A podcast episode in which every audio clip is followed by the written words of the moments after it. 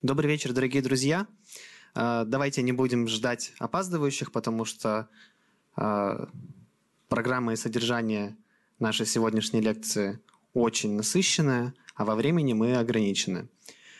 А, сегодня мы начинаем новый цикл совместно со Сколтехом, который посвящен нейробиологии. И первую лекцию у нас открывает сдвоенная Первую, первую нашу встречу открывает сдвоенная лекция, и я хочу представить вам наших сегодняшних гостей, сотрудников Сколтеха, и не только Сколтеха по совместительству. Это Михаил Лебедев и Дарья Клеева.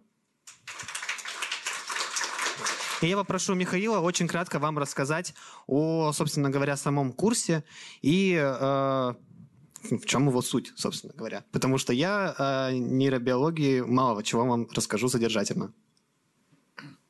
Ну, спасибо. Спасибо, что пришли.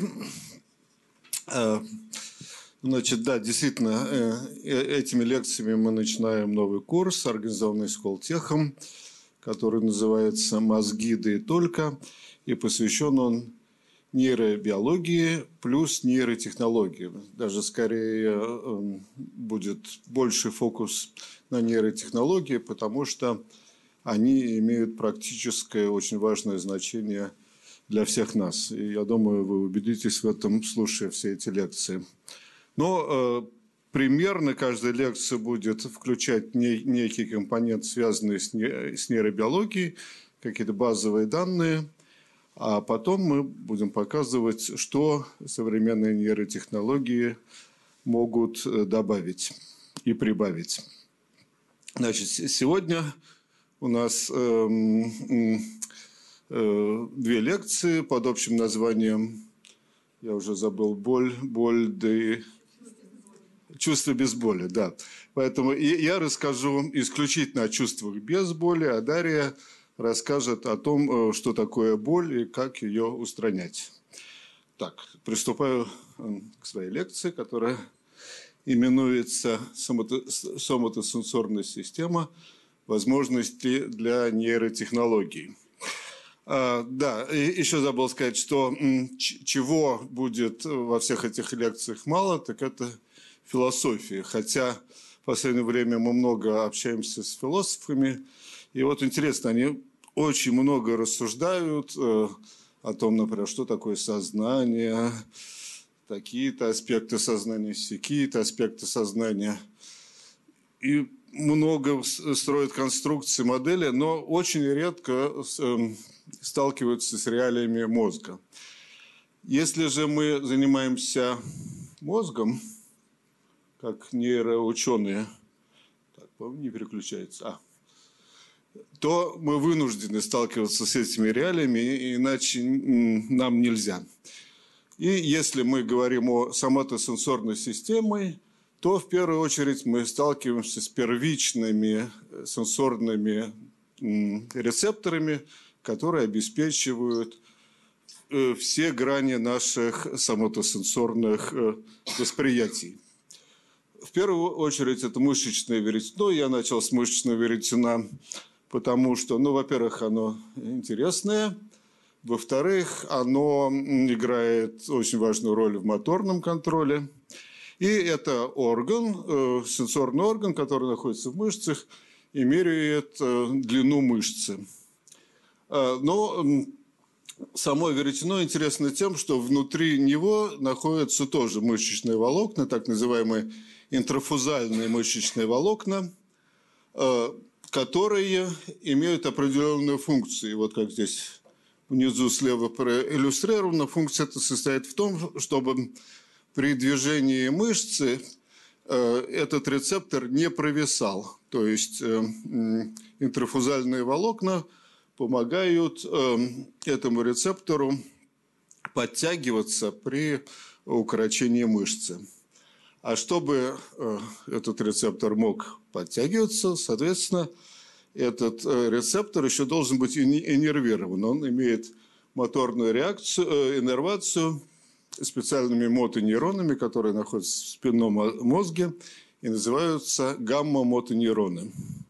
Но чтобы сделать эту ситуацию еще сложнее, есть еще бета-мотонейроны, которые, я думаю, в основном, чтобы усложнить жизнь студентов, которые это изучают, они иннервируют интерфузальные волокна, а также экстрафузальные, то есть саму мышцу. А, ну вот э, уже на этом примере вы, мы видим, что здесь ситуация не такая простая, то есть есть некий рецептор, но он имеет как э, афферентную иннервацию, то есть то, что э, от этого рецептора идет в наш мозг, как, так и эфферентную иннервацию, то есть он иннервируется мотонейронами. А другой рецептор, который находится в мышцах, это сухожильный орган Гольджи, и он меряет э, напряжение мышцы. А, интересно, что э, активность этих э, рецепторов можно мерить в эксперименте. Методика микронейрографии состоит в том, что в нерв вставляется тоненькая иголочка, электрод, и он записывает активность какого-то афферентного окончания, эм, ну, э, как правило, какой попадется? Попадется окончание от э, мышечного веретена, будут записываться импульсы мышечного веретена от органа Гольджи, органа Гольджи, либо какого-то другого. Ну вот если экспериментаторы поместили этот электрод в нерв – и записывают от окончания от мышечного веретена, то э, можно видеть, что если мышца сокращается, э, то э, рецептор отвечает. А ответы на самом деле на растяжение мышцы, то есть э, когда мышца удлиняется, этот рецептор меряет э, э, удлинение мышцы. И вот можно видеть, что просто руку или, скажем, ногу в данном случае э, стопу качают, то в зависимости от угла в суставе э, этот рецептор будет реагировать. А, точно так же можно померить ответы от органа Гольджа. И теперь слева мы видим под буковкой А так называемое пассивное изменение в суставе – когда просто э, кто-то двигает вашу руку э, за вас, и оказывается, что э, мышечное веретено отвечает на это движение. Э, под буковкой «Б» здесь мы видим э, произвольное движение, то есть мы сами меняем угол в суставе, и рецептор опять э, отвечает.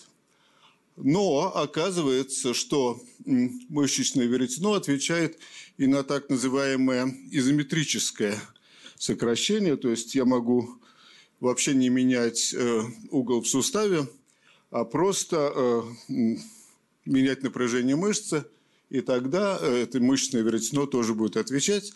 То есть оказывается, что этот рецептор меряет не только длину мышцы, но и ее напряжение, некая сложность. Что касается органа Гольджи, который я упомянул, он меряет мышечную силу. А, ну, чтобы сделать ситуацию еще сложнее, э, скажем, в коже имеется огромное количество рецепторов, э, которые, каждый из которых выполняет определенную функцию. Ну, упомяну два рецептора, тельца Мейзнера и Пачини, э, потому что они такие довольно-таки выдающиеся. И тельце Мейзнера – это рецептор кожи, который реагирует на такие очень э, нежные прикосновения. А также он реагирует на вибрацию. Э, тельце Пачини э, очень интересно тем, что, он, что оно реагирует на вибрацию очень высокой частоты. То есть вы можете приложить коже вибрацию до 500 Гц, и это тельце Пачини будет реагировать один на каждый импульс вибрации э, разрядом.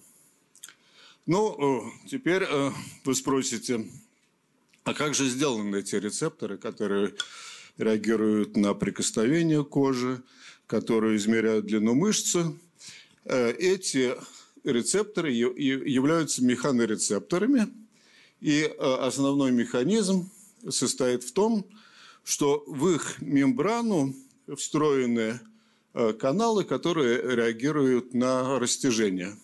Мы растягиваем эту мембрану, канал открывается, и это запускает нейрональный механизм, и в конце концов вызывает потенциал действия. Интересно, что в 2021 году именно за такие каналы была присуждена Нобелевская премия Ардему Патапаутяну. И также Дэвиду Джулиусу, но он исследовал терморецепторы, которые также имеются в коже. А, ну, теперь я дал вам некое базовое представление о рецепторах. То есть, еще раз повторюсь, есть рецепторы, они являются механорецепторами, они реагируют на прикосновение или, скажем, на вибрацию. Теперь я расскажу о связанных с этими рецепторами иллюзиях. Значит, как я уже сказал, можно приложить вибрацию к мышце, и это вызовет активацию мышечных веретен, то есть мышечные веретена будут сигнализировать нервной системе о том, что происходит растяжение мышцы. И опять-таки я упоминал методику микронейрографии. Если мы записываем от рецептора, то мы видим, что при увеличении частоты вибрации этот рецептор реагирует на каждый пульс вибрации. И либо вот уже здесь я, я сам записывал эту запись из коры обезьяны, можно мерить эти ответы на критикальном уровне, на уровне коры.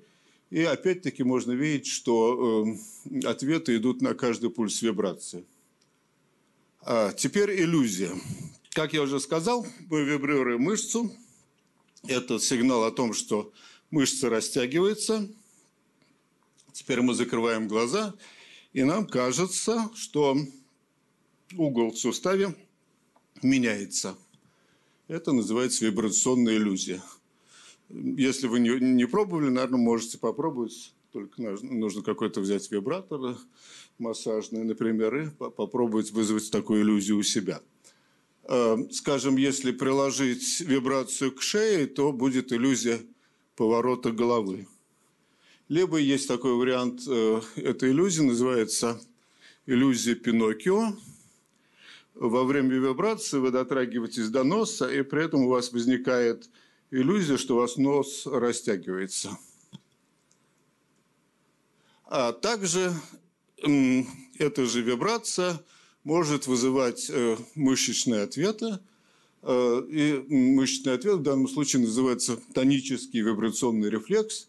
И в свое время в Советском Союзе этот ответ много исследовался вот мои коллеги Персин и Кожина показали, что если смотреть на ответы мотонейронов, то они тоже синхронизуются к частоте вибрации.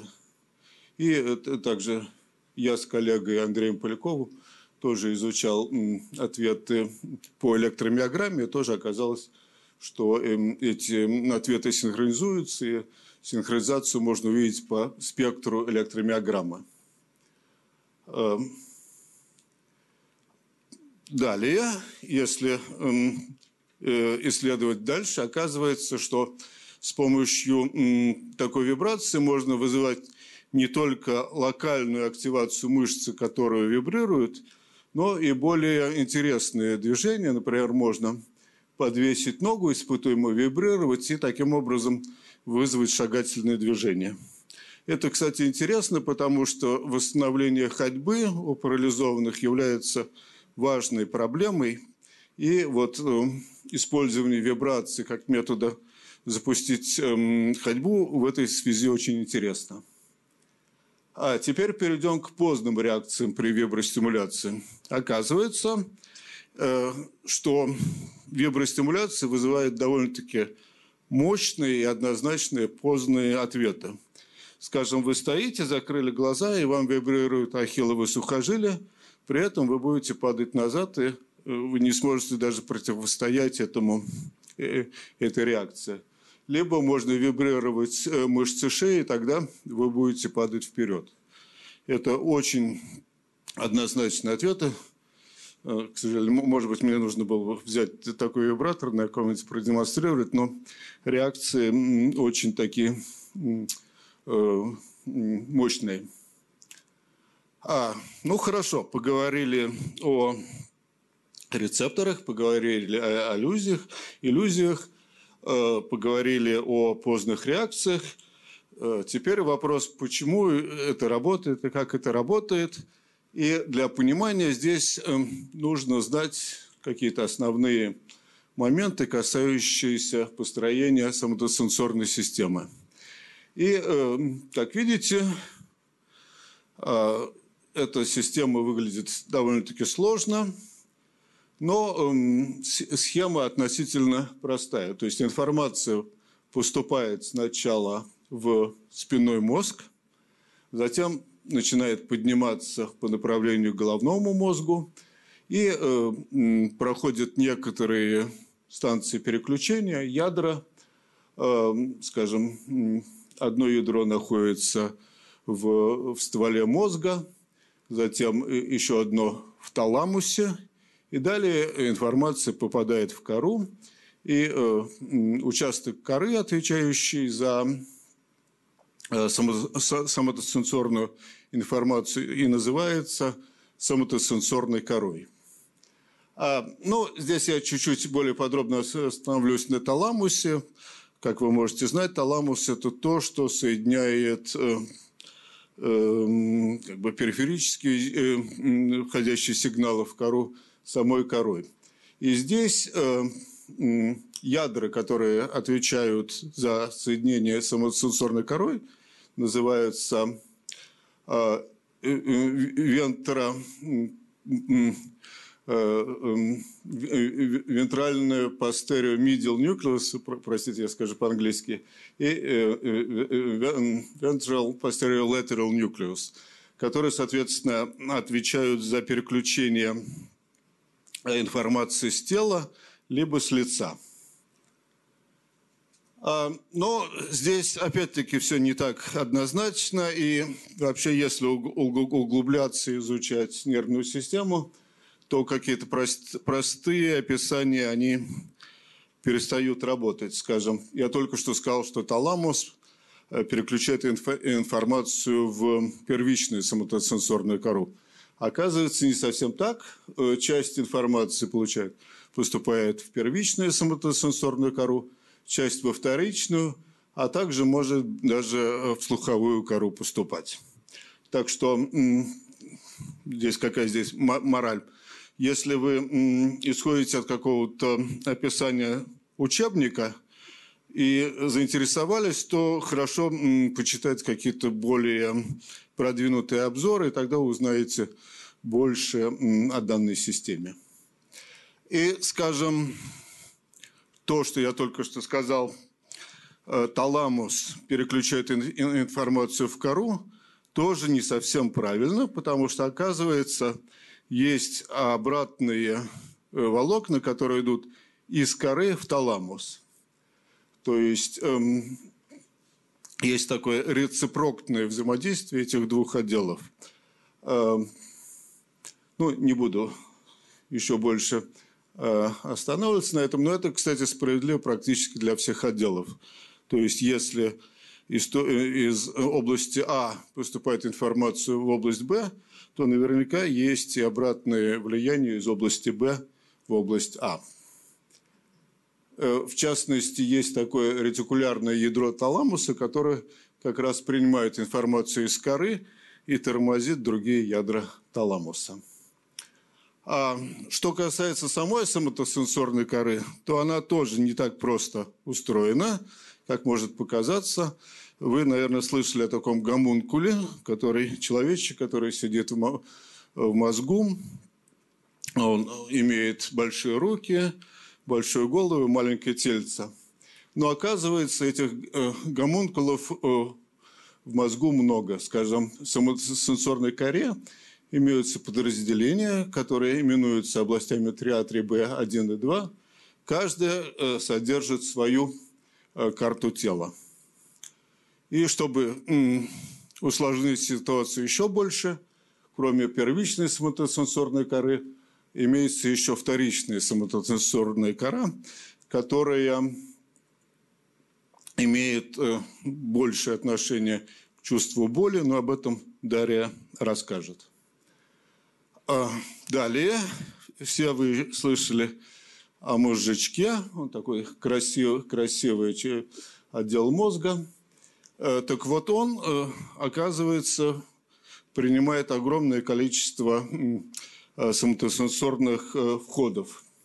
И даже если посмотреть на, среди, на срезе спинного мозга, то там специальные места посвящены волокнам, которые идут от афферентных волокон в мозжечок. Э, мы говорили о человеке, мы будем в основном говорить о человеке, но очень многие ученые исследуют крыс, и э, соматосенсорная кора крысы э, имеет интересное строение. В ней имеются такие бочонки, такие точечки. То есть, если сделать э, гистологический анализ э, э, соматосенсорной коры крысы, то эти бочоночки прямо видны на глаз.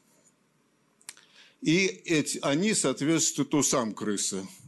То есть для, ус, э, для крысы один из э, наиболее важных органов чувств – это усы. При помощи усов крысы исследуют окружающее пространство. А более того, они исследуют окружающее пространство – активным образом. То есть крысы непрерывно двигают усами и активно ощупывают ими пространство. При этом во многих а, областях мозга крысы возникают колебания, которые осложняют э, жизнь ученых, поскольку ответы э, усов крысы – это и на активное движение, и на касание каких-то внешних предметов. Э, и здесь имеется такая теория, которая называется теория эферентной копии, и она актуальна практически для всех органов чувств. И э, теория состоит в том, что если у нас имеются какие-то ощущения, то они никогда не пассивны. Мы пользуемся нашими органами чувств активным образом. Скажем, я хочу дотронуться до какого-то внешнего предмета, но я сам инициирую движение, которое вызывает э, эти ощущения, и мое ощущение есть э, разность между тем, что я ожидаю, и то, что я имею при касании внешнего предмета. Теория эферентной копии.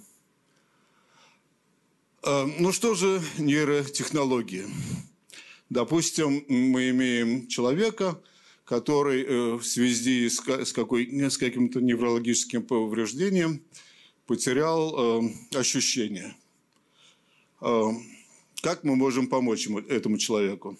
Основным методом здесь является электрическая стимуляция нервной системы. То есть мы стимулируем нервную систему и вызываем ощущения – Пионером стимуляции соматосенсорной коры был Харви Кушин, который в 1900 1909 э, году опубликовал пионерскую статью, где он у людей стимулировал разные точки соматосенсорной коры и вызывал ощущения. И вот здесь цитата из э, его оригинальной работы. Но здесь, э, если вы прочитаете, Здесь важно подчеркнуть, что он, Кушинг нашел точку, э, стимуляция которой вызывала натуральные ощущения прикосновения. То есть его пациенту казалось, что когда электрическая стимуляция прикладывалась к соматосенсорной коре, э, ему казалось, что э, прикосновение приложено к его пальцу. Примерно такими же исследованиями довольно активно занимался Пенфилд. И он тоже построил карту карту соматосенсорной коры. И вот здесь э, проведена некая статистика, какие ощущения наиболее часто испытывают испытуемые, когда их стимулируют э, в соматосенсорной коре. Оказывается, что в большинстве случаев это какие-то ощущения не очень натуральные, ощущения немоты или покалывания, но в некоторых случаях э, случается так, что э, они действительно испытывают ощущение прикосновения. Микростимуляция. Микростимуляция – это стимуляция при помощи электрода, который вводится в мозг, тоненький электрод и очень Э, низкоамплитудный ток вызывает ощущение. Э, пионером этих исследований был Ранольф Рома, который э, работал с обезьянами.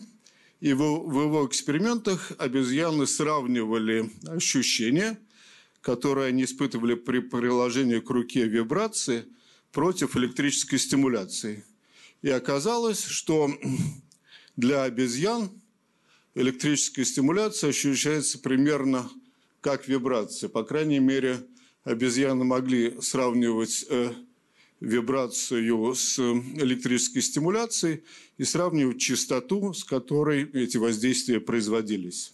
И мы обучили этих обезьян отвечать на эту стимуляцию движением либо направо, либо налево.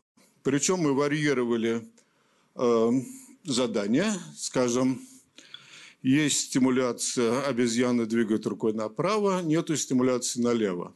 Потом мы придумали менять такую темпоральную паттерн э, стимуляции, то есть э, мы прикладывали пачки стимулов с одной частотой либо с другой частотой.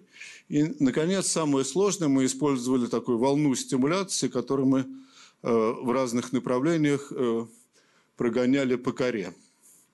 И в этих экспериментах, когда мы начали исследования на обезьянах, то они учились довольно долго, и даже какой-то простейшая стимуляция против отсутствия стимуляции, они выучивали где-то месяц. Ну, мы подумали, ну, может быть, это какие-то глупые обезьяны, но продолжим. Поменяли задание, и вдруг они стали учиться быстрее, быстрее, быстрее. Э, и нам казалось, что вот сравнение таких паттернов – обезьянам будет даваться довольно сложно, но они буквально за неделю все выучили. А когда дошло до волн стимуляции, которые мы гоняли в разных направлениях по коре, то они выучили буквально за, за 2-3 дня. Какая здесь мораль?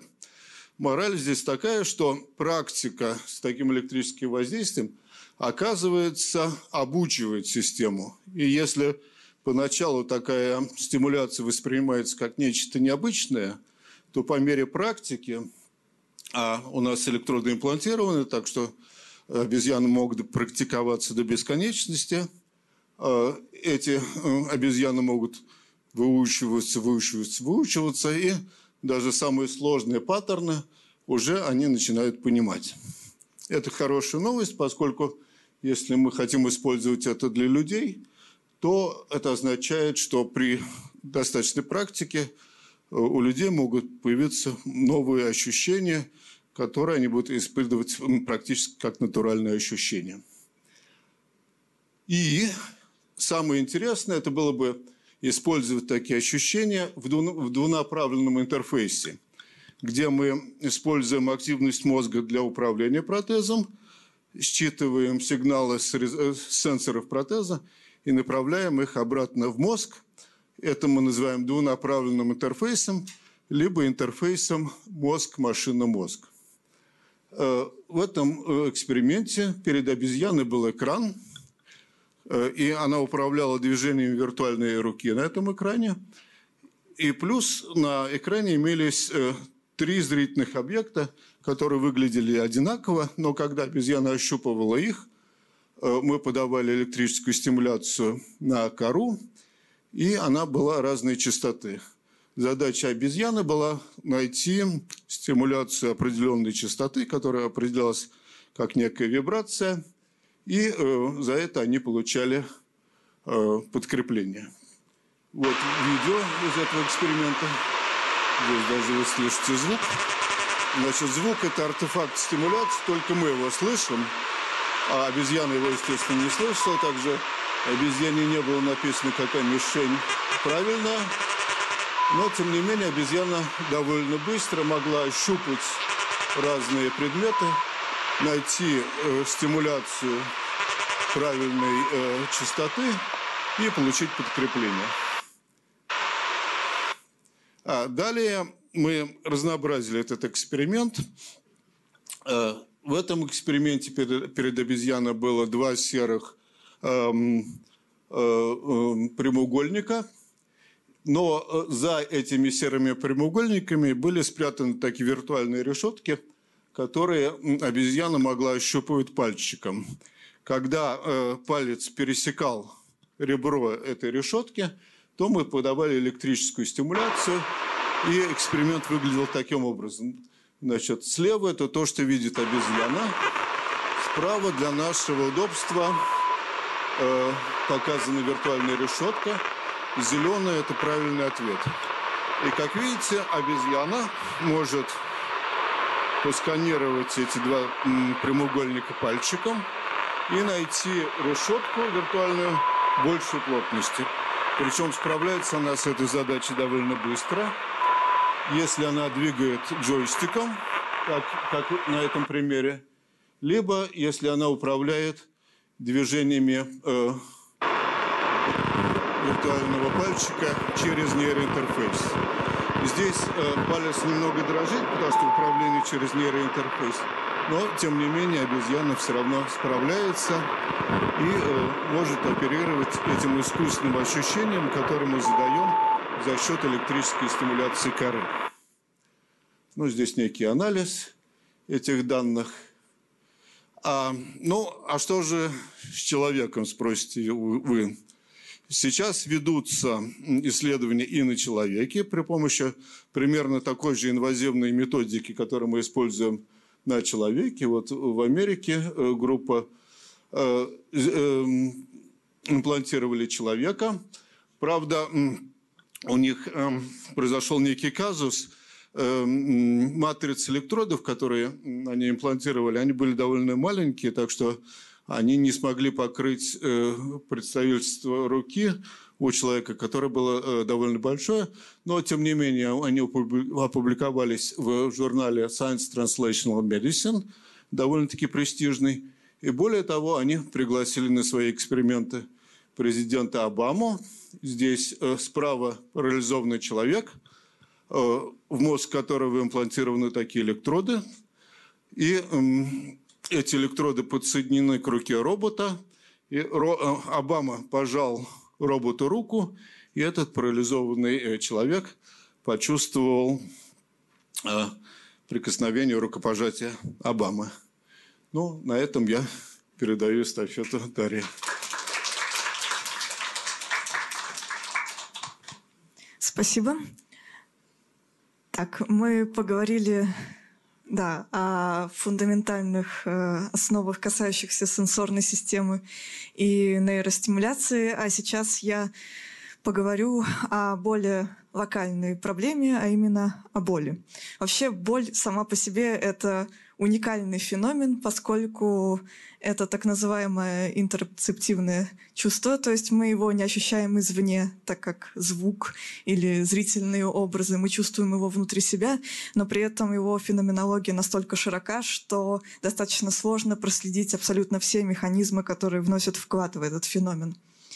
А, и, конечно же, основной, я начну с основного мифа про боль. Он касается того, что боль якобы абсолютно всегда коррелирует со степенью нарушения в организме, с травмой и так далее. Это миф, поскольку существуют примеры обратные. Например, травма не обязательно порождает боль.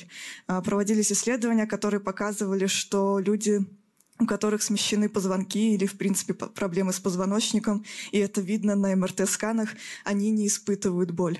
Обратная ситуация — это мигрень. В этом случае она не порождается травмой, и я еще коснусь этой проблемы. И Третье, третий пример – это э, фантомная боль. Я тоже отдельно остановлюсь на этом феномене. То есть в этом смысле очень сложно привязать боль во всех случаях к конкретному нарушению. А, но поговорим о некоторых базовых механизмах. Я постараюсь быть простой, потому что это достаточно большой э, пласт нейробиологических исследований.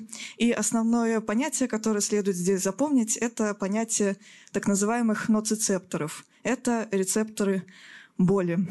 Эти рецепторы боли, ноцицепторы, они э, порождают потенциал действия в афферентах.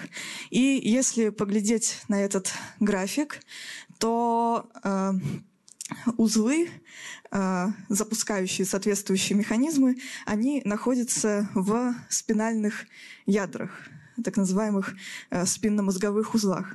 И а, тракты, которые модулируют соответствующий сигнал боли, они распространяются как к периферии, то есть к конечности, к периферическим частям, так и уже в сторону спинного мозга и дальше в центральную нервную систему. А, то есть это такая двунаправленная история, и двунаправленность я буду подчеркивать еще не раз.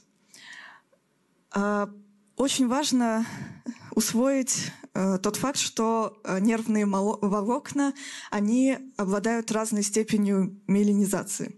Так, сейчас я отойду оттуда, потому что я вспомнила, что мне нельзя подходить слишком близко из-за видеозаписи. Э, миелин — это э, э, миелинизация позволяет сигналу, который путешествует по нейронному тракту, регенерировать в так называемых перехватах Ранвье. Это как раз участки, где миелинизация отсутствует. И нервные волокна могут быть миелинизированы по-разному. Здесь на графике вы видите основные типы нервных волокон, аксонов, которые по-разному миелинизированы. Например, а альфа-волокна э, волокна меланизированы больше всего, и по ним сигнал распространяется очень быстро, э, от 80 до 120 метров в секунду. Абсолютно не миелинизированные волокна, С-волокна, они характеризуются очень медленным перемещением сигналов, которые едва ли достигают двух метров в секунду. И ноцицепторы, которые отвечают за обработку боли, они э, связаны в основном с группами э, альфа, дельта и С. То есть это э, те волокна, которые меланизированы меньше всего и перемещают сигнал, соответственно, очень медленно. И важно отметить, что если э, мы говорим о реакции альфа-дельта волокон, то они в основном реагируют на очень интенсивные и, так сказать, драматически интенсивные механические или механотермические э, стимулы. Остальные типы волокон, они полимодальны, то есть они могут ре реагировать не только на механическое воздействие, например, на удар или давление, не только на температурное влияние, но и на химическое воздействие. Так вот, очень важно здесь отметить, что болевая реакция — это ни в коем случае не реакция идентичная той, которая возникает на любой сенсорный стимул. То есть это не количественная реакция на слишком интенсивную механическую, допустим, стимуляцию.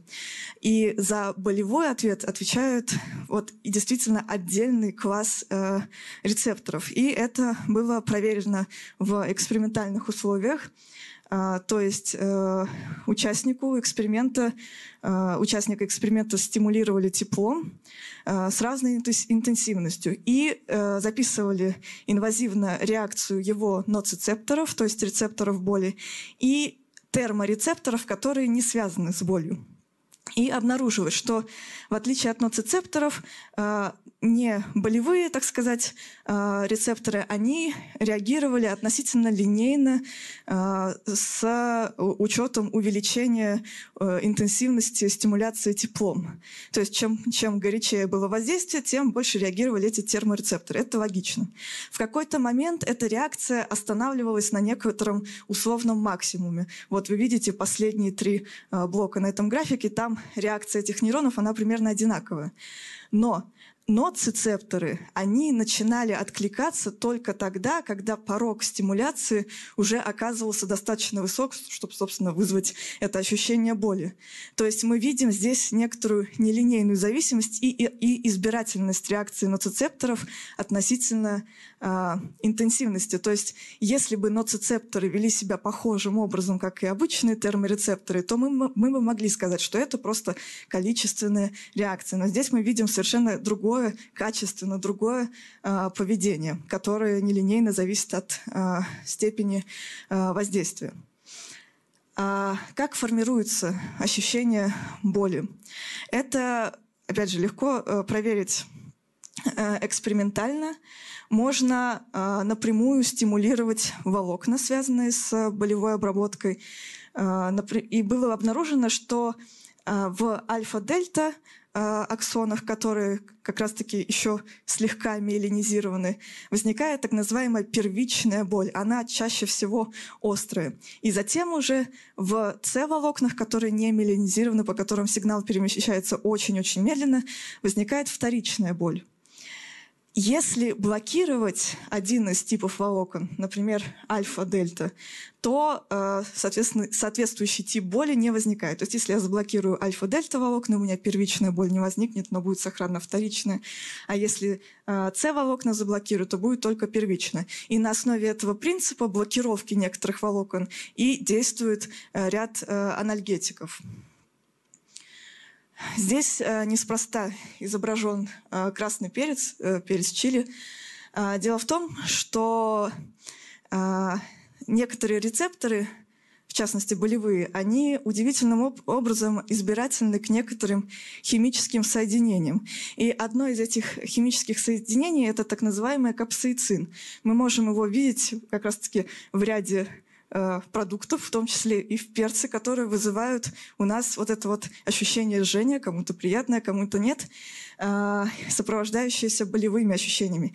И э, при употреблении этого продукта открываются определенные ионные каналы и запускаются соответствующие реакции в э, определенном типе рецепторов, которые могут быть связаны с обработкой боли.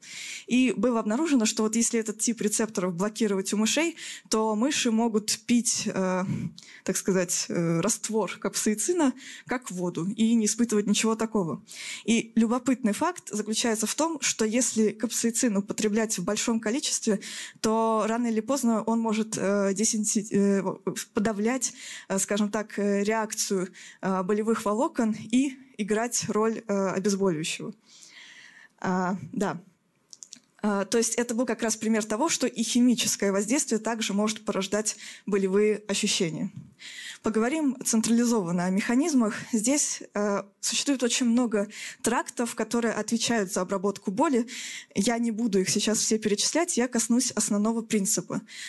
Первая часть, э, первая часть центральных механизмов объясняется восходящим путем, который, э, в, в котором сигнал от периферической нервной системы, системы, например, при травме какой-либо конечности, отправляется э, по спину, таламическому тракту через спинной мозг, через спинномозговые узлы уже в таламус, Э, таламус – это, можно сказать, некоторая такая центральная э, станция, куда попадают многие сенсорные стимулы, и там уже а, обрабатываются. И далее идет в соматосенсорную кору, которую упоминал уже Михаил Альбертович. И в этом случае мы говорим скорее о такой первичной сенсорной обработке, то есть, условно говоря, наш мозг примерно определяет, где у нас болит, ну и слегка как. Это, опять же, я упрощаю. Э, более интересный путь – это нисходящий путь. Э, в этом случае уже идет модуляция боли, то есть ее скажем так, вторичная переработка. И здесь от соматосенсорной коры уже идут проекции в э, так называемый средний мозг и э, обратно э, таким образом, что э, в ряде случаев активизируются тормозные э, нейроны, которые, в частности, могут и подавить боль или как-то изменить ее феноменологию. И именно нисходящий путь чаще всего используется в принципах подавления боли. И, конечно же, конечно же, в, в этом случае могут быть задействованы и многие другие структуры, которых я еще коснусь. Если говорить о типах боли, очень часто, когда мы э, говорим, что у нас что-либо болит, допустим, у нас болит сердце или что, что-либо еще из внутренних органов, э, на самом деле у нас болят не напрямую они, а болят нейроны кожной, так, так называемой кожной боли, в которые проецируется эта боль. И да, в случае с сердцем, естественно, э, у нас все более или менее локализованное, то есть болит левая часть грудной клетки и э, часто э, рука.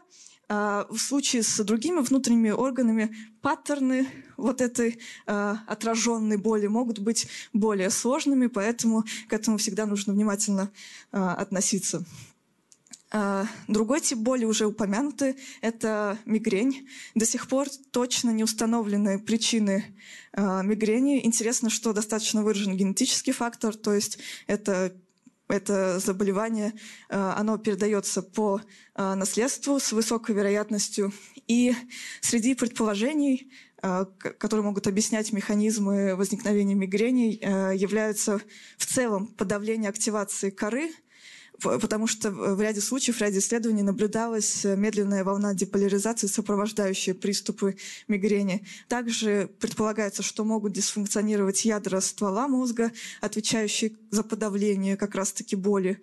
И э, э, в целом спекулируют, что может быть повышенная чувствительность страничного нерва, нерва который может продуцировать такой болевой синдром. То есть это заболевание, оно носит неврологический характер – то есть каким-то образом мозг не совсем э, так сказать, стабильно функционирует и порождает вот такие э, паттерны, которые уже далее генерируют болевой э, синдром. Синдром тавамической боли, э, ну, наверное, э, общеизвестный факт, но тем не менее в мозге нет э, рецепторов боли, то есть мозг не может напрямую болеть. Собственно, это в чем-то облегчает Э, инвазивные операции, когда э, приходится проводить операции на мозге э, впрямую. А, и часто это приходится делать в сознании, держать человека в сознании, чтобы осуществлять картирование, например, речевой коры, чтобы не задеть важные невосполнимые участки коры. Но это было лирическое отступление. Так вот, мозг не может болеть, но а, есть такой синдром, называется синдром тавамической боли. Он возникает после инсульта артерий, которые подкрепляют таламус. А, собственно, они изображены на графике справа. И а, в этом случае боль может э, быть очень централизованной, то есть распространяться по лицу, по голове и так далее. И а, и э, есть предположение, что в случае э, с такой дисфункцией э, задействуются непосредственные тракты, связанные с обработкой боли, а не сами рецепторы, что ее и порождает. И, конечно же, хроническая боль. Здесь, если упрощать механизмы ее возникновения, следует упомянуть скажем так, очувствление, повышение чувствительности мозга к боли в целом. То есть если у нас в организме имеется некоторый хронический травмирующий фактор или фактор, связанный с воспалением и так далее, э, наши ноцицепторы, они стимулируются слишком часто. Это может менять пороги их восприимчивости, и бывают некоторые случаи, когда даже нахождение в комнатной температуре приносит человеку боль. Но это совсем экстрем, экстремальные кейсы. Или, например, э, повреждение нервов, оно тоже стимулирует ноцицепторы за счет э, того, что э, возникает нейровоспаление и так далее, и так далее. И это превращает боль уже в, некоторую, в некоторый хронический феномен, который централизуется. Иногда даже человек не может четко э, обозначить, где у него и что болит. И я хочу подчеркнуть, что это не имеет отношения к э, тому, что называют психосоматической болью. Я не буду ее здесь касаться, просто подчеркну, что те ситуации, в которых мы не можем объективно оценить причину возникновения боли, ни в коем случае не означает, что боль где-то в голове, э, в психическом смысле. А, это все обуславливается достаточно четкими, э, в частности, молекулярными механизмами. Так вот, если говорить в целом распространенности различных заболеваний, то на правой части слайда вы можете увидеть pie-чарт, который содержит пропорции распространенных заболеваний, в частности депрессия, вот это 33% синие тревоги, 4% бирюза и многие другие проблемы. И вот среди них болевые синдромы занимают а, огромную часть. В частности, а, боль позвоночника 9%, мигрень 15% и а, мышечная скелетная боль 21%, и также головная боль прошу прощения, я, здесь цвета очень плохо различаются. Э, головная боль 21%, э, а мышечно-скелетная, да, естественно, 8%. И я э, это привожу к тому, что этот график привела к тому, чтобы показать, насколько вообще распространена проблема хронической боли. Еще раз э, коснусь некоторых нейромаркеров боли. То есть я уже сказала, что существует два пути, восходящие от периферической нервной системы через э, спиноталамический тракт э, к таламусу и дальше в сенсорную кору, и нисходящий путь, который касается уже модуляции боли. И я упомянула в тот момент, что существуют многие другие структуры в мозге, которые отвечают за обработку боли, и, собственно, здесь вы их видите. В частности, Э, они э, цветом э, поделены на разные группы обработки. То есть чисто сенсорная часть, связанная с моторной корой, сенсорной корой и интеграцией этой сенсорной информации в объединение височный, теменной, кор. Дальше когнитивный контроль и аффективные состояния, то есть вот это вот ощущение неприятной боли, которые связаны уже с префронтальной корой, более высокоуровневой, с поясной извилиной, вот она выделена э, с аббревиатурой АЦЦ, а, и также эмоциональные аспекты, связанные с так называемой условно лимбической системой. Опять же, это не совсем четкое обозначение, но тем не менее вот эти, это голубой кластер здесь а, выделен. И, конечно же, модуляция боли уже связана с более нижними отделами э, ствола мозга и так далее. То есть вы видите, насколько разнообразные, вовлеч... разнообразно вовлекаются в процесс обработки более различные а, Э, структуры мозга, и это создает большую проблему для поиска именно мозговых маркеров боли, потому что обычно, когда мы говорим о когнитивных процессах, например, об обработке зрительной информации, там все ну, относительно просто. То есть информация поступает э, по зрительному нерву в первичную зрительную, ну, да, естественно, там объединяется и так далее, в первичную зрительную кору, а дальше путешествует по э, различным путям обработки в височную и так далее. А в случае с болью все гораздо э, более сложно.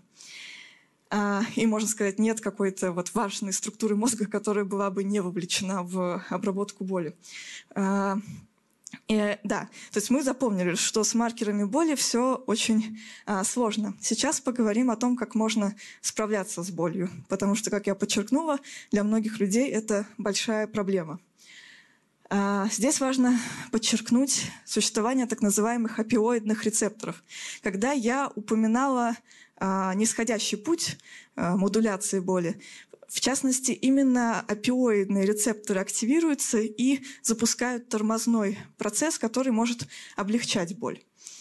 А, в мозге есть несколько классов опиоидных рецепторов. Название э, и э, э, сейчас действие этих опиоидных рецепторов оно обуславливается различными опиоидными пептидами, название которых многим из вас известно, в частности эндорфины. В данном случае это бета-эндорфины. Ну еще есть энкефалины и динорфины. А, и эти пептиды как раз модулируют боль. Например, они могут блокировать выброс некоторых нейротрансмиттеров, нейромедиаторов. Это как раз те молекулы, которые обеспечивают взаимодействие между нейронами а, различного характера. А, и они могут подавлять даже спайковую активность нейронов, тоже мешая их коммуникации, если они осуществляет э, передачу болевого сигнала. Опять же, я здесь все упрощаю, потому что если бы мы в деталях все это обсуждали, то мы бы могли этому целый курс посвятить. Так вот, а, опиаты а, они как раз-таки действуют на эти опиоидные рецепторы. Один из примеров опиатов – это морфин, другие примеры произносить здесь не буду. А, и они эффективны для краткосрочного подавления боли, потому что они ударяют а, прямо по этим рецепторам, и модулируют сигнал боли в центральных и спинальных отделах. Но, конечно же, основная проблема заключается в том, что повторное применение этих опиоидов, они снижают Э, молекулярный ответ на них, и опиатные э, рецепторы не активизируются, то есть возникает, условно говоря, зависимость, которая требует повышения дозы. И также возникают многие э, побочные эффекты, в частности, связанные с респираторной системой, то есть нарушается дыхание и много-много других проблем. Поэтому, да, и в целом, если говорить о молекулярном фармакологическом вмешательстве в эту проблему, то Исследования показывают, что индивидуальные различия в переживании боли настолько велики, что нету какого-то одного анальгетика, который помогал бы абсолютно всем, и в ряде случаев побочные эффекты, э, эффекты перевешивают эффективность этих, а, этих э, фармакологических решений. Поэтому э, есть другой вариант Э, с позиции нейростимуляции. Но прежде чем э, я изложу некоторые пункты по этому поводу, коснусь так называемой Gate Control э, Theory, теории скажем так, врат, касающихся обработки боли. Напомню, что в начале моего рассказа я упоминала различные волокна с разной степенью меланизации. И вот эта вот теория предполагает, что если мы говорим о том, что по а, А-бета-волокнам, которые достаточно меланизированы, путешествует некоторый механический сенсорный сигнал, то он, так сказать, закрывает ворота для С-волокон, которые не меланизированы, по которым боль перемещается очень медленно, и перебивает этот сигнал, а, запуская соответствующие тормозные нейроны, подавляющие боль. И этот принцип, он на самом деле в чем-то и лег в основу попыток а, подавлять боль через нейростимуляцию, потому что нейростимуляция предполагает, что именно вот по этим А-бета-волокнам мы отправляем сенсорный сигнал, который перебивает сигнал от боли, путешествующий по С-волокнам. Звучит очень э, в чем-то просто и э, столько же эффективно. Да, э, Здесь представлена схема, примерно повторяющая то, что я уже сказала про э, стимуляцию э, электрическую. Э, да, то есть э, в целом мы стимулируем э, электричеством именно вот в этих э, разделах э, периферических тех же, в которых у нас э, начинаются э, процессы по отправке сигналов по С или А дельта волокнам. И дальше, по сути, идет э, обработка э, на тех же э, этапах, которые я уже э, описала. Стимулировать можно не только э, периферические нервы, стимулировать можно и спинной мозг. Но принцип остается тем же. И да, и, конечно же, можно непосредственно мозг стимулировать. Вот там э, обозначены стрелками э, DBS и другие типы стимуляции, Deep Brain Stimulation, которые предполагают стимуляцию мозга напрямую, но в случае с болью, может быть, это не настолько э, эффективно, что подтверждает тезис о том, что вот эта вот Gate Control Theory, она, в принципе, э, рабочая. И было обнаружено на э, молекулярном уровне Э, были обнаружены изменения, которые э, подтверждают эффективность этой стимуляции, то есть высвобождались э, эндорфины, серотонин, в том числе при стимуляции ядер продолговатого мозга. Здесь я подчеркну, что серотонин – это ни в коем случае не гормон счастья, не гормон удовольствия. Серотонин играет более сложные функции, в частности, он и в желудочно-кишечном тракте очень сильно представлен. Но высвобождение серотонина в данном случае указывало на положительный эффект эффекты. И также активировались опиоидные пептиды, о которых я уже э, сказала ранее, которые подавляют боль. Да, здесь на этом графике представлены вообще э, различные репертуары стимуляции. В принципе, Михаил Альбертович уже частично коснулся э, этого, но я просто опять перечислю, э, что вообще мы можем делать на уровне э, стимуляции. То есть, во-первых, мы можем стимулировать инвазивно и неинвазивно. То есть, э, внедряя электроды непосредственно в нервные ткани или же через кожно. И мы видим, что мы можем стимулировать либо периферические нервы, мы можем стимулировать спинальные ядра, спинной мозг, мы можем стимулировать мозг как неинвазивно через э, магнитную стимуляцию или электрическую стимуляцию, либо через э, глубинные электроды, опять же, помещающиеся э, в мозг. Мы можем стимулировать моторную кору как частный случай. А, то есть репертуар действительно широкий и достаточно гибкий. Но, конечно же, если говорить об общем механизме, стимуляция периферических нервов, она более адресна. Э, она более адресная, чем стимуляция спинного мозга, и в ряде случаев может оказаться более эффективной, если известна, так сказать, локация, где нужно стимулировать. Да, и здесь это э, просто повторение того, что я уже э, частично упомянула. А, да, здесь я, мы, мы видим различные, скажем так, сетапы стимуляции, а, и стоит не забывать, что существуют различные типы электродов для стимуляции. То есть они могут как помещаться на коже, так и пронизывать ее, так и а, помещаться на нерв или обволакивать его. И различные модификации вот этих вот электродов, они очень гибко могут влиять на то, куда направляется ток и как он воздействует на нервную ткань. А, сейчас ведутся интересные разработки по созданию биосовместимых а, электродов. В частности, последние годы очень популярны разработки, связанные с так называемым инжектродом. То есть предполагается, что в жидком виде он а, вводится в нужном направлении к нерву, обволакивает его, и там через процессы полимеризации затвердевает и уже играет роль полноценного электрода, который при этом не предполагает, что из кожи что-либо торчит. То есть э, это все абсолютно деликатная а, операция. И третий аспект, который важен, помимо локации стимуляции, помимо э, типа э, стимулирующего электрода, это сам паттерн стимуляции. Потому что мы можем использовать так называемую э, тоническую стимуляцию традиционную, которая просто отправляет пульсы с определенной частотой и интенсивностью. А можем стимулировать такими пачками, которые вдобавок еще пытаются имитировать активацию настоящих нейронов. Это так называемый биомиметический подход, он сейчас очень популярен. И, скажем так, именно стимуляция пачками, которые гибки по своей амплитуде и частоте, они обуславливают такие нелинейные процессы аккумуляции фазы и так далее, которые более эффективно воздействуют на э, нервную ткань, и это подтверждается рядом валидационных исследований.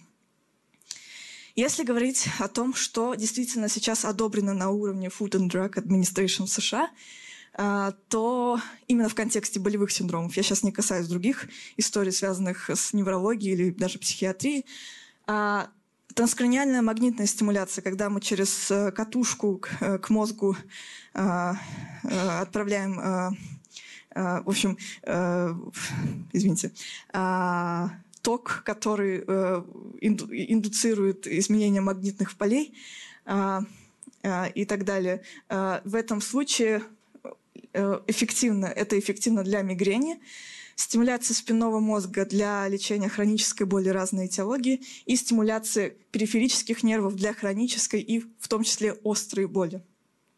Если говорить о рыночных оценках, то этот маркер, эм, э, этот рынок все расширяется и расширяется. И э, здесь, опять же, в этом э, пай-чарте можно увидеть, что девайсы нейростимуляции, разрабатываемые для управления болевыми синдромами, они занимают большую часть Э, этих э, разработок. И да, это э, важно.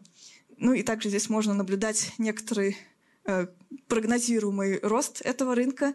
И можно заметить, что сегмент, касающихся стимуляторов спинного мозга, он в данном случае самый превалирующий. Вот эти вот э, темные части столбиков. Да, и э, вторыми идут э, Э, вторым идет, э, идут стимуляторы спинного мозга. но стимуляторы, э, прошу прощения, э, глубинные стимуляторы мозга, глубинные стимуляторы мозга, они э, более эффективны для более сложных, скажем так, сложных заболеваний, например, для лечения моторных синдромов у людей с болезнью Паркинсона и так далее. Последняя часть моего рассказа – это фантомная боль. А, люди Э, которые подвергаются ампутации или утрачивают свою конечность в ходе травмы, или которые даже рождаются изначально без, без конечности, они в немалой части случаев, некоторые оценки дотягивают и до 80% случаев, испытывают так называемую хроническую боль, э, фантомную боль в этой фантомной конечности. Возможные причины включают в себя э, образование так называемой невромы. А, дело в том, что когда человек лишается конечности, а, у а, соответствующих трактов остаются аксоны, и они продолжают действовать. И когда э, происходит ампутация или утрата конечности, на культе образуется так называемая неврома. Это доброкачественное разрастание э, тканей, в которых наблюдается воспаление, и оно может носить хронический характер. Так вот, э, аксоны, которые все еще сохранны, э, им, им нужно куда-то деваться. И они прорастают в эту ткань, и это может давать соответствующие болевые а, ощущения. Потому что мозг, он, а, конечно же, он не знает, что конечность утрачена, ему не хватает визуального фидбэка, который бы сказал ему просто забыть про то, что у него была конечность или предполагалась конечность. И поэтому, естественно, сигналы, которые поступают по этим аксонам, он может интерпретировать как сигналы от этой фантомной конечности. А решение проблемы, связанной именно с невромой, могут быть различны. В том числе, конечно же, а, предпринимались попытки ее удалять хирургически, но в конечном итоге она а, все равно с большой вероятностью возникнет. А, и в какой-то момент повторная ампутация и хирургическое удаление невромы, оно невозможно. Поэтому предложили два достаточно элегантных решения. Первое – это перенаправление нервов. То есть аксонам нужно куда-то прорастать. И их могут Э, прикреплять к мышечной ткани, и, э, соответственно, э, это в ряде случаев может модулировать фантомную боль.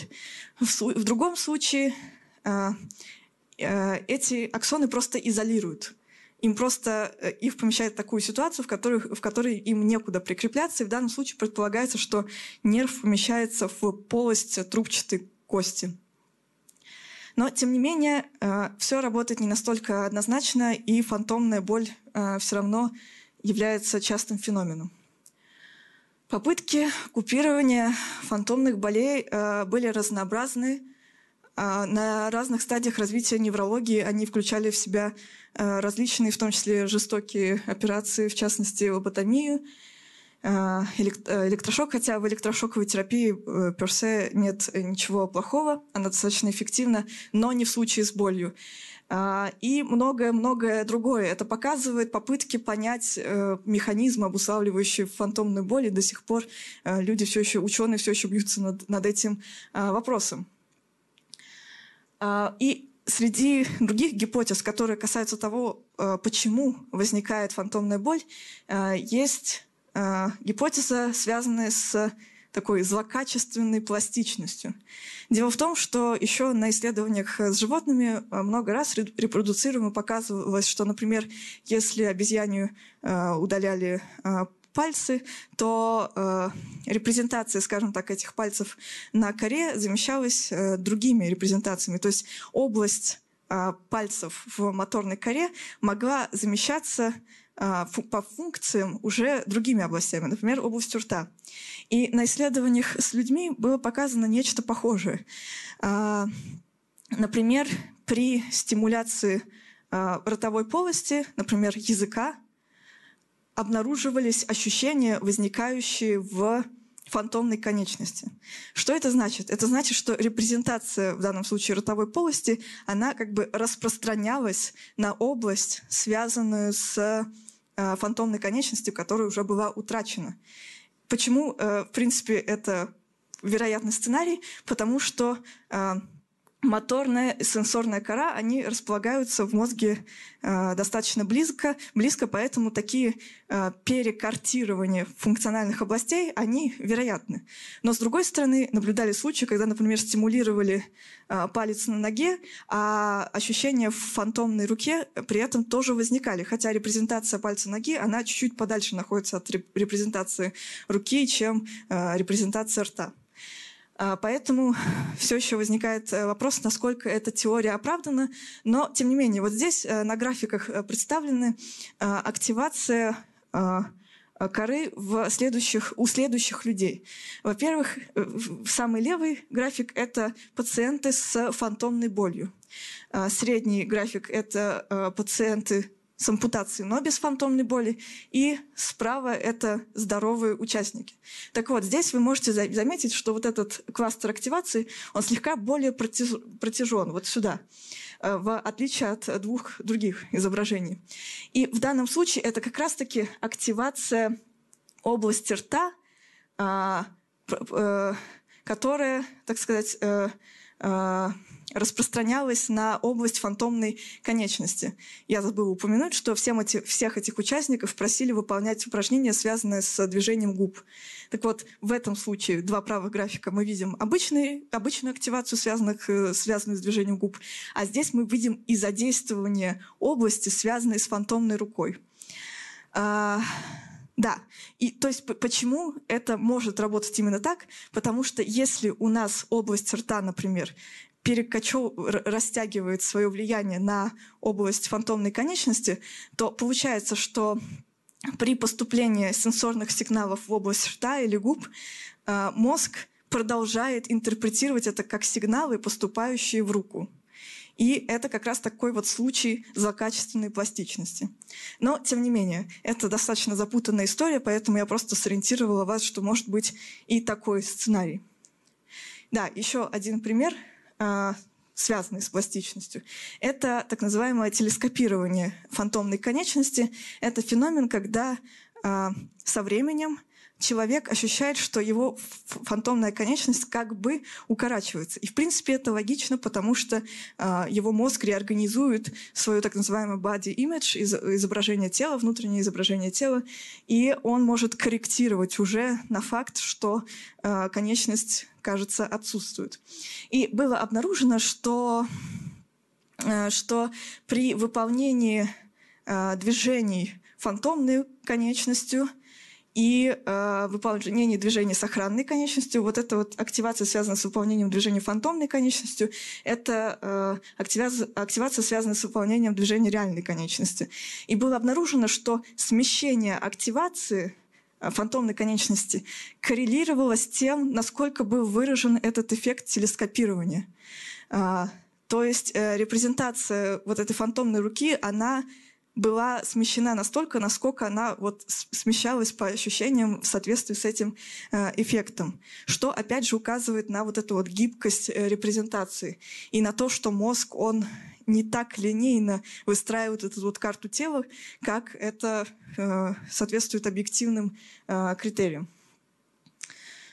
А, да, и важно отметить, что, в принципе, к другим предпосылкам возникновения фантомной боли относится, в принципе, наличие боли перед утратой конечности. Например, если это э, травматическая ситуация, и человек уже испытывал боль во время травмы, и ему э, потом делают операцию по ампутации и так далее, и э, эта боль, собственно, сохраняется далее. Либо иные неболевые э, дискомфортные ощущения, которые могут интерпретироваться мозгом как боль и экстраполироваться, скажем так, до такой степени. И да, проявления фантомной боли, а, они достаточно различны. Это может быть не только вот острая боль в прямом смысле, это может быть покалывание, это может быть сенсорное ощущение, это может быть онемение, это может быть даже ощущение зуда и а, давления. А, либо это может быть что-то более а, мучительное, в частности, ощущение таких уколов, либо спазмов и, и жжения. И пациенты, с которыми вот мы работаем на базе Скалтех и Дальневосточного федерального университета из компании «Моторика», мы э, как раз-таки сталкиваемся с различными проявлениями фантомной боли, и пациенты указывают не только на наличие боли, но и на то, что в целом их фантомная конечность, она может э, сжиматься в определенном фиксированном положении, и одно это уже может вызывать дискомфорт и ощущение вот этой фантомной боли. И, в принципе, частота эпизодов, вот здесь вы по графику можете увидеть, она может быть э, различной, либо боль э, возникает э, всегда, либо она может возникать в некоторые дни, а ее интенсивность э, не всегда низкая, бывает достаточно высокой. То есть это та кондиция, которую, естественно, лучше корректировать и не только с позиции э, снятия вот этого болевого синдрома, но и с позиции того, что э, пациенты с утраченной конечностью, они могут работать с протезами, и э, уменьшение болевого синдрома, оно улучшает скажем так, адаптацию под этот протез, если мы говорим о нейроинтерфейсах и так далее. Если говорить об о стандартных методах э, купирования фантомной боли, то одним из способов является так называемая зеркальная терапия. Э, предполагается, что сохранная конечность размещается в такой сетап, в котором она отражается в зеркале таким образом, что ведет себя как будто бы у человека фантомная конечность сохранна. И это позволяет делать, скажем так, а, посредством обратной связи поправку на активность сохранной конечности и помогать модулировать активность фантомной конечности, в частности, а, избавляться от таких ситуаций, когда эта фантомная конечность сжата в каком-то неудобном положении и так далее. И в целом в ряде случаев наблюдалось, что это может облегчать фантомную боль. Но, тем не менее, с учетом того, что нейростимуляция э, в данном случае является более эффективным э, подходом, э, возникла необходимость в поиске маркеров, которые могли бы указать на ее эффективность при подавлении фантомной боли. И так получилось, что, к сожалению, Сейчас эта область очень новая, и есть не так много исследований, которые показывают вот объективные корреляции подавления или сохранности фантомной боли. И так что э, те исследования, которые вот мы проводим э, в Скалтехе, они как раз-таки попадают в эту потребность. А, и как раз сейчас Э, на завершающих аккордах я скажу пару слов об этих исследованиях. Как я сказала, они проводятся на базе Скалтех, Дальневосточного федерального университета и э, моторики. В этом случае мы работаем с пациентами с утраченными верхними конечностями. Э, им имплантируют электроды для стимуляции периферических нервов. Собственно, вы видите эти изображения на МРТ. Гурген Сагаян, который будет выступать через несколько итераций после нас, он будет касаться темы отчисления протезов, он еще более подробно про это расскажет. Вот. Но здесь в качестве примера вы видите карты э, распространения фантомной боли. Вы видите, что у разных пациентов это могут быть совершенно разные локации. У кого-то это кончики пальцев, у кого-то это вся ладонь. Э, мы, э, стимуляция периферических нервов, она э, в ряде случаев достаточно выраженно подавила боль у пациентов. И мы попытались найти маркеры электроэнцефалографии, которые были бы чувствительны к эффективному и неэффективному подавлению боли. И не только в случаях, когда стимуляция включена и боль уходит в целом, но и в случаях, когда мы только ее включаем или выключаем, и боль постепенно нарастает или спадает. И а, в чем заключается прелесть ЭЭГ? Конечно же, как человек, который работает с ЭЭГ очень много, я понимаю, насколько этот метод ограничен, потому что, конечно же, а, его пространственное разрешение уступает многим другим э, методам, в частности ФМРТ, но у него очень хорошее временное разрешение, то есть он фиксирует динамику очень четко. И э, да, и если мы используем очень много каналов, как, например, вот на этой шапке, там 128 каналов, мы можем э, реализовывать так называемую реконструкцию активации источников. То есть, когда мы находимся в пространстве вот этих сенсоров, мы не можем однозначно сказать, какая область у нас активна. Потому что прежде чем сигнал из коры достигает э, скальпа, он настолько сильно запутывается, что на поверхности мы уже имеем некоторую суперпозицию этих сигналов. Так вот, используя замечательные э, методы обратного моделирования, индивидуальную МРТ пациента или усредненную модель головы, мы можем, так, э, скажем так, решить обратную задачу, то есть из пространства сенсоров перейти в пространство коры и э, примерно оценить, какая из область анатомически релевантных активируется в тот или иной момент времени или в той или иной кондиции. Конечно же, у обратных задач нет уникального решения, но, а, а, скажем так, некоторые математические критерии позволяют оценить более или менее а, адекватность этого решения. Так вот, а, как в пространстве сенсоров, так и в пространстве источников мы нашли а, маркеры индивидуальные для пациентов, которые указывали на наличие боли. Я не буду углубляться в смысл этих графиков, но скажу лишь, что здесь вы можете видеть карты с выделенными сенсорами, с релевантными сенсорами этих маркеров. И вы видите, что это распространение активности достаточно широко. А, и здесь вы можете видеть спектральные характеристики сигналов ЭЭГ. А, спектральные характеристики если простым языком выражаться, они отражают вклад различных частот в активность нашего мозга, потому что частоты, в принципе, они очень, э, это очень хороший след мозговых мозговой активности. Например, многие из вас наверняка слышали про так называемый альфа-ритм, который активизируется при закрывании глаз. Или, например, в ряде патологий очень выражен тета-ритм, это ритм пониже. Так вот, мы как раз здесь обнаружили, что а, некоторые пики в спектрах, они проявляются именно в ситуации, когда у нас имеется фантомная боль. И разница вот между этой оранжевой и голубой линией, она достаточно высока вот по этому пику. То есть это очень однозначные маркеры, и то, что мы видим их прямо уже в пространстве сенсоров, это хороший индикатор того, что можем это использовать. Более сложная картина, которая как раз-таки касается обратного моделирования, уже позволяет нам судить о конкретных мозговых областях. Например, здесь мы видим, что э, части, касающиеся соматосенсорной коры, моторной коры и еще э, префронтальной коры, они отвечали за, за изменения, связанные с возвра- постепенным возвращением боли. Вот эти вот э, линии в данном случае, они репрезентируют активацию вот этих вот вы- э, выделенных кластеров э, с течением времени после выключения стимуляции, которая была эффективна для пациентов. И мы видим, что э, эти маркеры, они чувствительны на таком уровне, что мы можем судить о присутствии или отсутствии боли, о ее снижении или о ее возвращении уже в пределах э, минут. И это э, помимо фундаментальной прелести носит очень э, важный прикладной характер, потому что то, к чему мы стремимся, это уже упоминаемый Михаилом Альбертовичем двунаправленный интерфейс.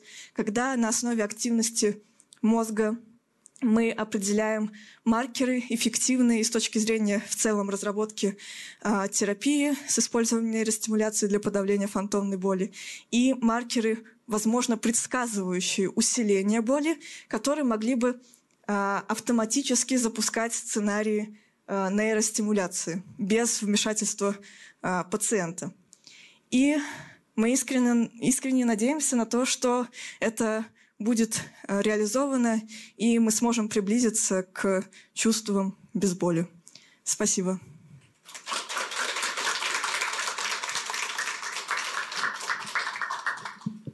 Друзья, если у вас есть вопросы к лекторам, пожалуйста, задавайте их в этот микрофон, так как у нас идет запись. Михаил Альбертович, вы присоединитесь ко мне, чтобы мы могли отвечать вместе?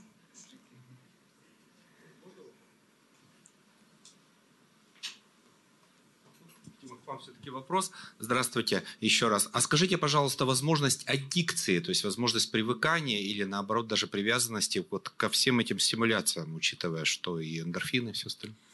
Это абсолютно валидный вопрос. К счастью, исследования показывают, что, скорее всего, аддикция не возникает и не требуется повышение уровня стимуляции в долгосрочном периоде, хотя в ряде случаев отмечается, что есть некоторое сенсорное привыкание. Если много стимулировать вот в, в ограниченном промежутке времени, э, пациент может э, меньше чувствовать эту стимуляцию, требуется некоторое увеличение интенсивности, но, скорее всего, это можно э, модулировать более-менее локально, так, чтобы в глобальном смысле привыкания не возникало.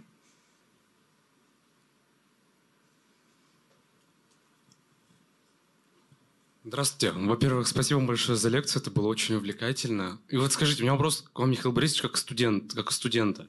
А вы изучали теорию Леонтьева Алексея Николаевича, когда они проводили эксперименты с э, с возможностью научить человека испытывать э, восприимчивость к лучам света на руке кожи. Потому что то, что вы рассказали, хоть это с помощью нейростимуляции, для меня было прям очень похоже. Вы вдохновлялись этими трудами? Это на некие экстрасенсорные способности, да? Ну, да, там вроде бы так. Угу. Ну, в принципе, как, эм, как рассказал Дарья, я рассказывал, э, в организме есть определенные системы, которые созданы для определенных видов ощущений, скажем. Базовое ощущение самосенсорной системы – это прикосновение – проприоцепцию, то есть ощущение положения тела, э, и э, болевые ощущения, то есть что тоже очень важно для э, сохранения нас интактными.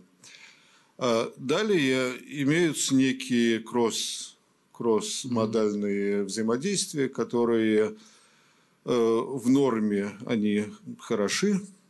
Скажем, я Э, вращаю головой, но у меня э, зрительные картинки не ездят перед глазами за счет э, грамотного взаимодействия разных видов ощущений.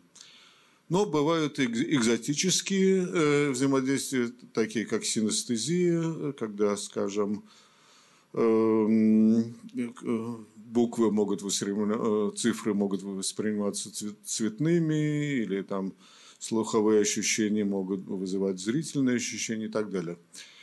И э, эту экзотику можно э, продолжать, продолжать, mm-hmm. продолжать. Так что если на руках есть что-то чувствительное к свету, если оно есть, то э, оно может вызывать и ощущения. Mm-hmm.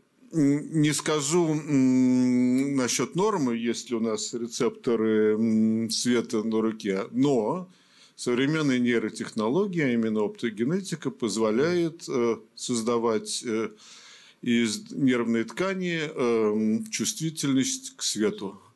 Поэтому вполне можно представить, что по каким-то показаниям кому-то будет интересно сделать руку свету чувствительной, и тогда мы действительно будем Э, направляя ее на источники света, ощущать тактильные эм, ощущения. Что касается случаев э, экзотических, когда это у кого-то, быть может, действительно происходило без э, нейротехнологии, тут надо разбираться Спасибо. в каждом конкретном случае.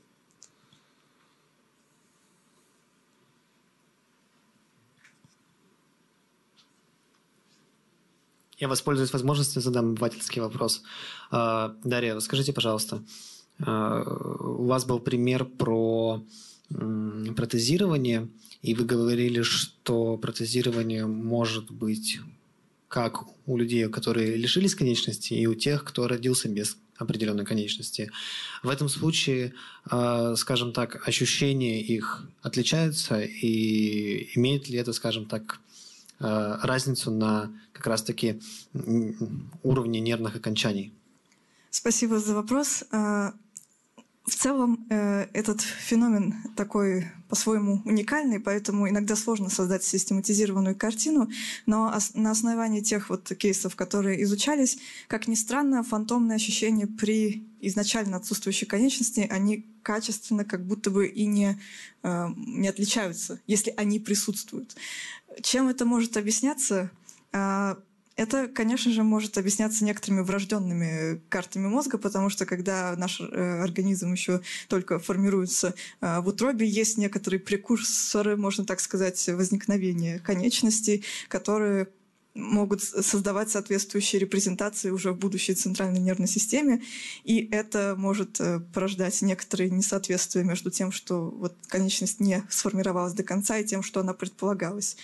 А, да, поэтому в этом смысле таких э, пациентов э, в одну когорту можно отнести к тем, которые утратили конечность уже постфактум, э, но с другой стороны, конечно же, если конечность отсутствует изначально, то э, в мозге задействуются несколько иные э, процессы нейропластичности, которые компенсируют это исходное отсутствие конечности и невозможность ею нормально функционировать. Поэтому в этом смысле работа с протезом здесь, может быть, даже будет более сложной с, с протез, протезом руки. Михаил Альбертович, может быть, вы как-то расширите мой поинт?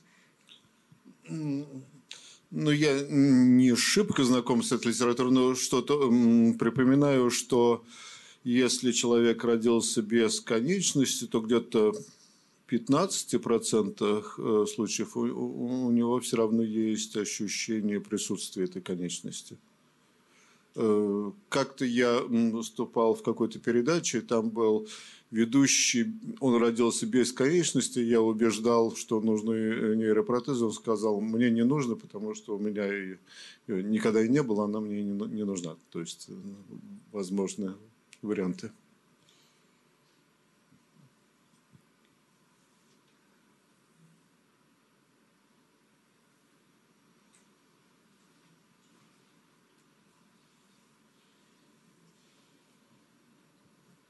Добрый вечер. Вопрос немножко забавный, но он связан с обезьянами и вот тем исследованием, которые вы проводили. А скажите, какие эмоции, ну или даже не эмоции, а какое поведение вообще проявляли обезьяны, когда в первый раз сталкивались с этим вот сенсорным ощущением, которое, собственно, пальцем-то не испытывали? А, хорошо. Значит, всегда неожиданные для экспериментаторов. Скажем, вначале мы тренировали обезьяну э, двигать маленьким кружочком по экрану, и она прекрасно владела. Потом мы сказали, ну хорошо, а теперь перейдем вот ко всему тому, что я описал, и она будет двигать виртуальной рукой. И, значит, обезьяна приходит на эксперимент, садится, у нее джойстик, и вдруг мы показываем эту руку. Обезьяна оцепенела и просто отказалась работать. То есть очень было перепуганы, поэтому нам пришлось эм, делать руку такой бледный-бледный, невидимый, постепенно-постепенно убедили обезьяну. Далее стимуляция. Тоже, казалось бы, мы начинаем э, стимулировать, и сразу обезьяна должна что-то ощущать. Э, тоже так не получилось. А лишь один раз я видел, что мы просто тестировали разные точки стимуляции, обезьяна вдруг неожиданно посмотрела на руку вот так что это там муха села или что-то. Но в других ситуациях как будто бы ничего не чувствует. Но э, что самое важное, то, что практикую, скажем, неделю-две, обезьяна начинает чувствовать, уже прекрасно э, владеет этой стимуляцией. А, плюс из экспериментов другой группы ученых мы знаем, они стимулировали такую премоторную кору, которая вообще не должна вызывать никаких ощущений. Они тренировали эту обезьяну примерно месяц, и вдруг это обучили эту обезьяну новому такому экзотическому чувству форма рукоятки, которую нужно схватить, скажем, там, круглая, прямоугольная и так далее. Обезьяна мгновенно реагировала на виды этой стимуляции.